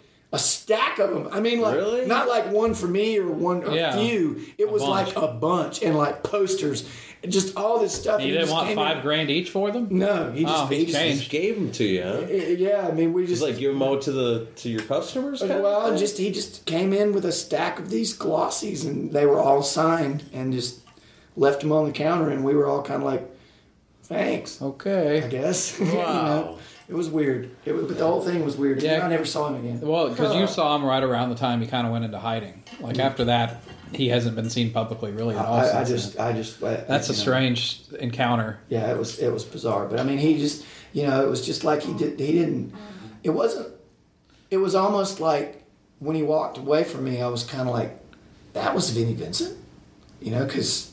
And I knew it was because I'm. I mean, Yeah. it was him. Yeah, you the eight I by tens I know, prove it. well, I, I know. I know. I know who. He, I know what he looks like. Right, or- and you knew he'd moved here. You know, even though- Yeah. So was his Even wig like a black, long-haired Vinnie Vincent looking It was wig? like one of those Michelangelo wigs. Yeah. I mean, it was like a big yeah, and it was just really way weird. over the top. really weird, and the whole thing. And again, the T-shirt. The T-shirt you of know, was That's like- really It was like a huge. well, face. and I'll tell you where he probably like got pajama, that. like a women's He- pajama shirt kind of thing, almost like, almost big like a T-shirt. movie thing. Well, you know, Yeah, in that weird. he uh, he was if you'd doing. have told me that it was actually uh, a transgender person, I would have believed you. Yeah, I mean, he was so effeminate that it was like, it was it was a little scary. I had a great uh, uh, now. I love this guy, but I had a really great uh, run in with Sebastian Bach too. yeah, I was going to bring him up. we were playing at the Outer Limit on Nolensville Road. It, it was this club that was like four clubs in one. They had this really great uh, live venue called Hysteria. And Yep. We played there a lot. It was awesome. Well, one night, one day, right before one of our gigs, I get a phone call from Michael Wagner at the store, and I know Michael too. Yeah. Um, and and he called me, and he, in that thick German accent, he says, "Todd, uh, I understand that you are uh, you have a gig tonight." And I said, "Yeah." He says, "You playing at the Outer Limit?" I said, "Yeah." He says, "Well, listen, I'm going to send Sebastian over there to see you." And I said, cool, that's great. He says, yeah, I'm working on a record for him and we're trying to mix it and he's driving me fucking nuts. so I can't mix the record with Sebastian because he won't quit talking. So I'm gonna, I'm gonna, I'm gonna send him to see your gig. I said, okay, great, sure. So we, so that we, we get to the gig and, and, and, and he shows up and he's hanging out. And one of the funny things was there was a band playing on the bill with us and it was this and it was this guy that um, that he was the biggest Sebastian Bach fan. Who are we talking about? I'm not going to say who it was. I I, I I can can't guess. do that. That's not that's not polite. But I'm just going to say he he was a tremendous, tremendous Sebastian fan. So Mm-hmm. much so that he had the Youth Gone Wild tattoo, the exact same tattoo. Oh wow, In the exact same place that Sebastian had it. that's extreme fandom. Extreme fandom. I remember this person, but I can't remember Yeah, their name. Yeah. stalker esque. Okay, Yeah. let's put it that way. Yeah, Let's same just put it that tattoos as somebody. This exact same. And he was very proud of this tattoo. Well, I knew about all this when when they were opening for us, Mm-hmm. and when when he got there, I told Sebastian they were actually up on stage, and he walked in, and I said, Sebastian,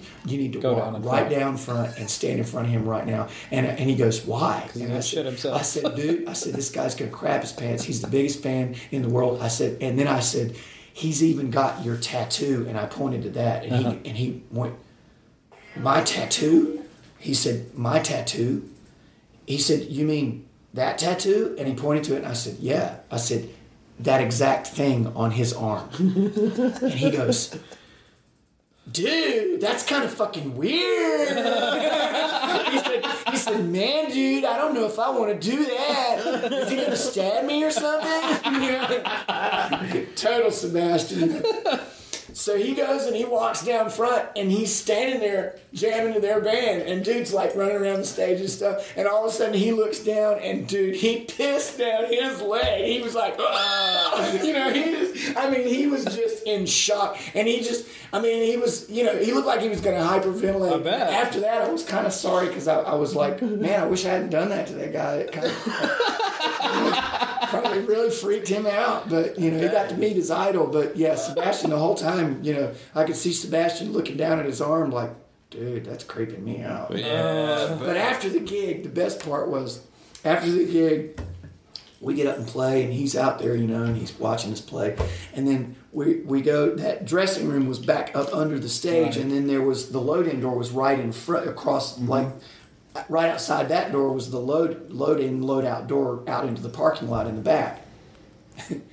and he comes in with his wife at the time, and we're all hanging out and talking, and he's like, "Dude, man, what the funk's it all about? The Jones, man, you guys rock. That's really awesome." Just like he is on you know TV or whatever, Yeah, just yeah. all the time, wide open. He's just like, "Dude, that's just the coolest, man. You guys are awesome." And we're all just hanging out and talking, and he's standing there talking to me, and all of a sudden he just kind of looks at me and he goes, "Yeah, dude," and he goes. Can you excuse me for a minute? And he's got a smile on his face. He turns, walks out the door, outside, vomits, turns around, comes back, and still has a smile on his face. I'm ready to go. And his wife looks at me, she rolls her eyes, and she goes, trained professional. he didn't even break stride. He just walked out the door, puked, and came right back in. Now that's rock and roll. Yeah, vom- when vomiting is just a minor inconvenience. Oh, You've been oh, in yeah. a long He, it just slowed him down for a second. You know, he's like, "Uh, "Hi, I gotta go leave this here." It's like Hang on taking a second." leak. Exactly. Yeah. he did not even break stride. Excuse me for a minute. I'll be right back. Yeah, yeah. He- Puke break. Can you hold on a second, dude? All right, and he walks out. okay, dude. Wow. Nice. And now, Deep Thoughts with Sebastian Bach. And like if you worked at Pizza Hut and you got fired, would you be knocking on the door of Pizza Hut, please let me back? And you'd be like, fuck Pizza Hut. Cause when I go through her, Oh. Putting the O back in rock. it's just like a, Oh. Oh. Oh. a hot knife. Oh. Yes. Yes. Yes. Yes. Yes. Yes.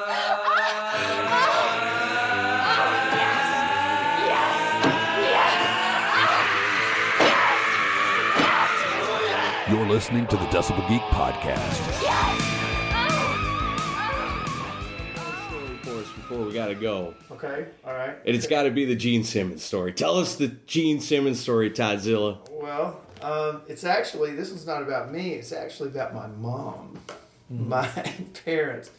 Um, I was a huge Kiss fan as a kid. Kiss is what is, is what got me into music. You know, that was what I was. You know, really got me into rock and roll and and Gene was my guy. Even though I'm a guitar player, Gene was my guy. I, I was just I liked the whole persona, the vampire thing, the Right. dragon boots. I loved the dragon boots, and so Gene was my dude. And I had posters of him on my walls from you know from when I was like 12 years old. Right on. Um, and they were my first concert, 1977. You know, New Year's Eve, 1977, going into 1978. The Love Gun. You know, Nice. Alive Awesome. too. You Love Gun. So I saw the real thing. Uh, it dates me, but I was young. You're around to see all the good bands. yeah, but I was really young when I saw him. Anyway, but uh, so I was a huge Kiss fan. Grew up, it was my, my big thing for a long, long time. And anyway, a few years back, it was around the time that they were um, opening the Kiss Coffee, Coffee house. house. at Myrtle Beach. My Right. parents live in Myrtle Beach. Or, uh, my dad's passed away now, but. Uh, they uh, they live in Myrtle Beach, and so there was this big hullabaloo of them opening this whole thing, and at the same time, they were releasing that that Kiss for Him fragrance. Mhm. you know, Yeah. I think it was, and they were going to do like a, a kind of an all encompassing sort of appearance in store kind of thing. Where uh, he was going to be there, and, and they, they were going to, you know, if you bought the perfume uh, or the cologne, he would sign it, or, you know, you could get autographs, get a picture Right. tape made with him, or whatever. Cool. And my mom saw this thing in the paper. And she'd also gotten into watching his uh, Family Jewels. She just thought he was really funny, and, and she got she got into the whole thing and, and was just really into. Suddenly, she had it when I was a kid. She was all about like, oh, well, you know, what are you looking? What these guys are terrible. Why are you listening to this stuff? It, they, they look like clowns. What's the deal with this freaking makeup? You know, it's the whole thing. But Yeah, she- once yeah, she got in and it. saw him on TV, then all of a sudden she's like, "Have you seen their Gene Simmons? He's so funny. I- Did you hear what he said? Did you hear what his daughter said to him? That's so funny."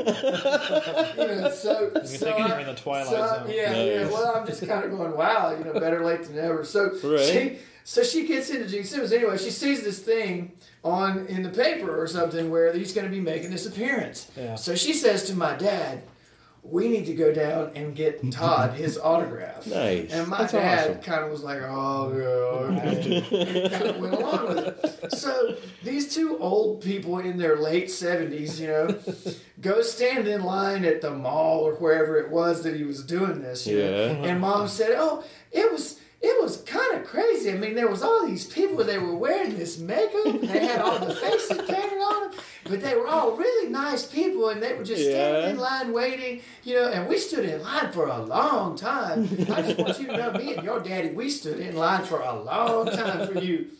So they get through and they finally get up onto the stage. They had to walk across this stage, and they had the thing set up where you know you you got your bottle of the stuff, and you went up and you, he signed it, and then he posed for a picture with you.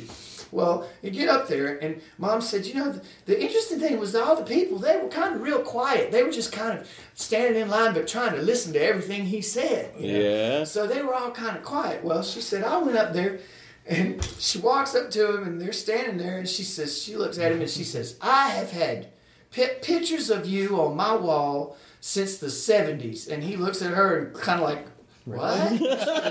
well, because of my son. And she, Right. she said, he loved you. And Gene kind of, she said he kind of dropped his face and smiled and kind of, oh, well, that's cool, you know, or whatever. Yeah. Now it made sense why these 70 some year old people were standing Are in line to see. Gene Simmons. We were the only old people there. you know? so, so He was anyway, starting to think he was going to do a nursing home tour. Exactly. You know, he's looking at this old lady going, "What?" And she, and so she, she, and then she says, and I still can't believe to this day that she did this. She says, she looked at him and she said, "Stick out your tongue." and he says, "Why?" You know, and she says. Cause I want to see it. Nice. And you know, normally mom does the awesome. thing where he says, you know, the ground Floor's dirty. floor's dirty or something like that. You avoid it. But I guess because it was a kind of a crackpot old lady or whatever, you know, he just thought she was cute or whatever. He sticks out his tongue. Well, now they have they had the thing set up to take the picture, right? And they had Yeah. the girl behind the camera that was just kind of waiting for the time when Gene said, "Okay, take the photo." But the moment he stuck out his tongue, my mom reached out and touched him.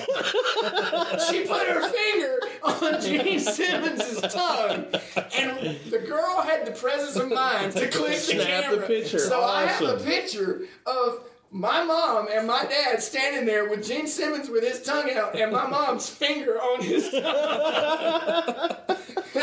and you know, and she said, and then the crowd just went, "Ah!" people started screaming. Everybody was laughing and clapping and stuff, and I'm just howling, you know. Oh, when she's wow. telling me this, and then she said, Gene just kind of shook it off and just kind of laughed, you know. I mean, and I just thought to myself, Mom, do you know where that tongue has been? Ah, yeah. You I know? think about it. I mean, uh, you know, I hope you wash your hands. But Yeah. anyway, With so I'm- bleach. so I'm- That's awesome. So, so apparently he he laughed as hard as everybody I else bet. laughed, and he put his arms around my parents and he pointed to the camera. and He said, "Okay, now let's all stick out our tongues." and I have a, another picture of my parents with Gene Simmons, and all three of them are going ah. Nice. Especially my dad, and he's kind of got this sort of wild, Google-eyed look, going, uh. What have I gotten myself and my dad into? was so reserved and just didn't really talk much, and he just he was he was really the soft. My mom is crazy, Yeah. but my dad was really kind of he didn't say much or didn't talk, especially in public and that kind Yeah. of stuff.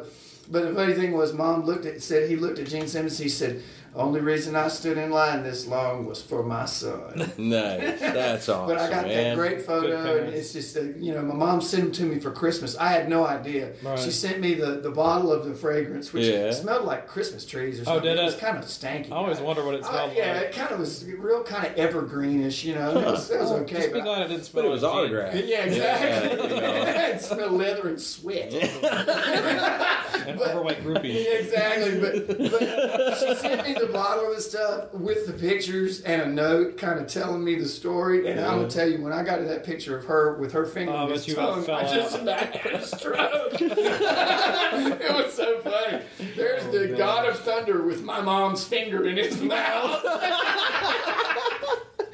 Oh man, that is too funny, man. Oh, God. I can't think of that's that's a great way to go out. But before we get out of here, we got to talk about the big thing you've got going on, Right. And that's a documentary they're making about you. Yeah. That's, How does this all kinda- come that to be? Kind of crazy. I mean, you know, uh, I have a friend. Um, his name is Matthew Powell. I know Matthew Powell. You know Matthew? Yeah, I've Okay. worked with Matthew Okay. Powell for creative, awesome guy. Yeah, Love he's him. really great. He's done. He did a couple of videos for us, and and he's done some videos for some other bands that I know, and and um, and he and Casey did an interview uh, for us for their uh, internet thing that they were doing a few years ago. They Yeah. did a- they had a, a Jones World interview once, and uh, but anyway, so uh, one day he kind of calls me up. He has a company called Wall Tie Films, and he's developed that into making independent films. He's done the independent film festivals a couple of times, and, and Right done that short film festival that they do mm-hmm. here, the Yeah. 48 hour th- film festival where they got to make a movie in two days. Yeah. He's Oh, done that right like on. two or three times. And mm-hmm. So anyway, he's he's developing this company, and he calls me up and he says, "I want to talk to you about something." Okay, so we went across the street to Edley's, across the street from Corner Music to eat some barbecue, and he and he said, uh, um, sitting at their bar, and he says, "Well, I, I got an idea. I want to do a documentary on your life." And I said, "What?" You know, it's kind of like, "What? What? What me?" I'm He- still alive. What yeah, the hell? He said, he said, he said, well, he said, you know, the thing is, he said, it, you've been in Nashville for a long, long time because I've been in Nashville for almost 30 years. yeah. And been in and around the music industry of Nashville in one way or another, playing music or doing my job at Corner Music as the guitar guy or or in the music industry. And I, I, I, I worked in engineering uh, when I first got out of MTSU. Uh, and I uh, even just down the street here at Woodland Studios, I, I did uh, my internship there and worked there for a couple of years Right as an engineer. And um, but anyway, so I've been in and around the business for a long, long time. Got all these great stories that I've been sharing with you guys, and, Yeah. and, and had a lot of cool things happen to me. And and and Matthew said, you know, you're such a local fixture, and everybody knows who you are. Right. He said, and I've been following you for years, and I've been watching you play. He said, every time I see you play, I just think, man, this guy is the real deal. It's just that people need to know about him, and people need to know his story. So Yeah, let's just tell your story with Nashville serving as the backdrop. So is the documentary going to kind of parallel be a, a Nashville rock type It's going to be history? about me, but it's also going to be about the Nashville rock scene So- and, and, and what goes on in it and the people that are in and around it. I mean, he said, you know, you just are kind of this figure that has.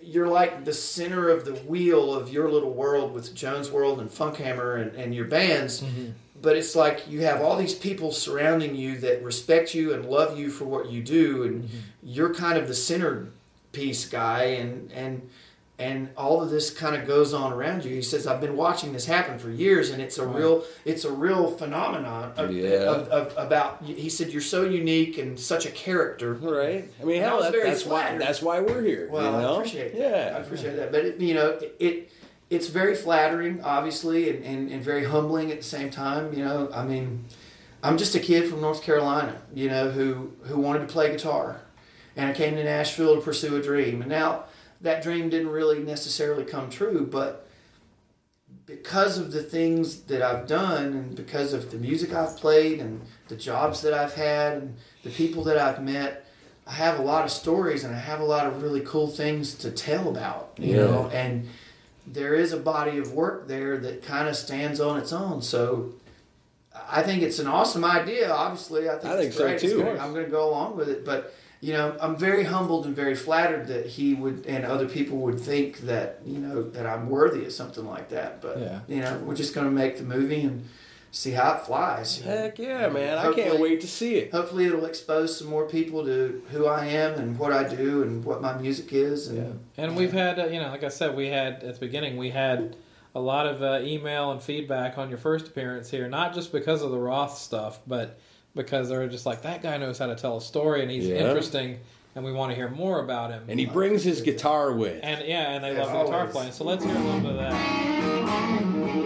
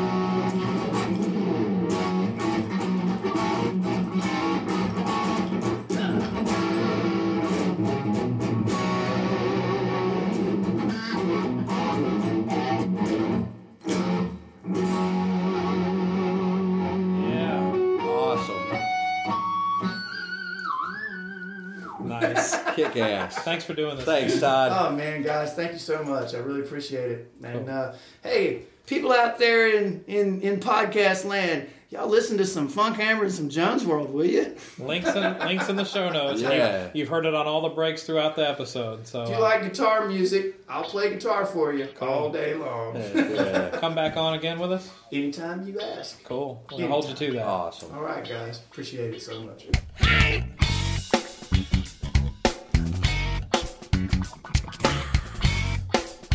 Look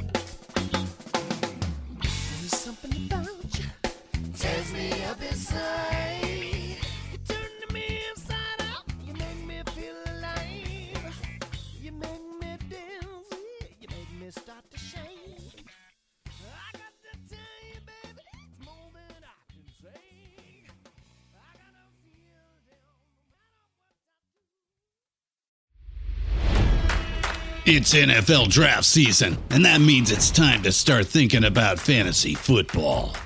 FantasyPoints.com features industry leading experts and prognosticators using proprietary hand charted data to help you score more fantasy points. FantasyPoints.com is the place to go for whatever kind of fantasy football you play. Whether you play fantasy football, daily fantasy sports, or do a little bit of everything, Fantasy Points has the meticulously researched content to guide you to victory.